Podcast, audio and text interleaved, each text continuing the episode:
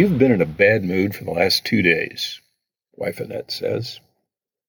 It's because of your dad's birthday and your brother's birthday. Dad, August 1st. David, August 2nd. Dad gone now for 10 years. David, a year and a half. Don't psychoanalyze me, I snarled back. I think it has far more to do with summer waning, fall approaching, winter coming on. It's late August, and with my 69th birthday coming up in seven weeks, the summer of my life is long gone. It's late in fall and winter approaching. Summer ended the day I retired from the Army National Guard. I miss it. I found nothing to replace it. It was a huge part of my life. Oh, the business of running for Congress filled the void. The constant demands of serving in Congress, running for election, sucked up every moment for the first two and a half years after I retired from the Guard. As I left Congress, big time private jet ferried plaintiffs' lawyers recruited me to sign up farmers for the billions of dollar lawsuit against Syngenta for its bungled launch of genetically modified corn seed Viptera. A year and a half later, with contracts representing a million and a half corn acres in hand, once again the specter of what to do gaped open.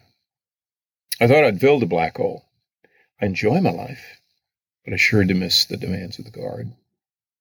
Adrenaline junkie is the label Annette pins on me, and the ones like me.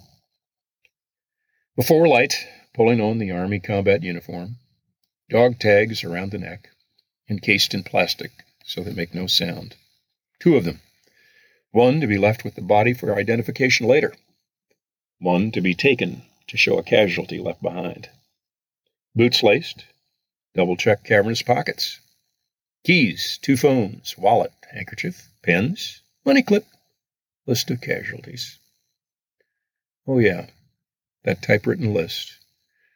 With the names, ranks, and date of death of the 34 soldiers and airmen of the Illinois National Guard lost in the never ending war. Always in upper left pocket, sheathed in plastic so the ink doesn't run, so the paper doesn't deteriorate when the uniform gets wet. Sweat rain, blood, uniforms get wet. I can see their smiling faces, the photos that get played at every memorial service, every Gold Star ceremony where the families come together to have the scabs of grief ripped open again. Sitting here in my green leaf shrouded writing room, I miss the tension of the darkened C 130, tracing the Iranian border north towards Afghanistan. Iranian radar pinging guns trained on the lumbering Herky. Strain in the pilot's voice as he queries the navigator. Nav, got our location? The 40 pounds of Kevlar body armor pulling on my neck and shoulders will do little good if the Iranians pull the trigger and the anti aircraft missiles scream off the launchers, poised and pointed in our direction. The thin skinned, four engine propeller driven relic of Vietnam, with its cargo of 80 or so troopers, dozing, strapped into canvas seats bolted to sidewalls, chins leaning on rifles, M4 carbine butt down on the vibrating aluminum floor. Earplugs failing to keep out the body beating noise of the four Allison turboprop engines, pulsing through the stark metal cocoon as their 4,300 horses through the night skies. The nodding troopers fitfully dozing, as soldiers always do, when on their way to an uncertain destination and unknown future. Completely unaware, death lies a few seconds away.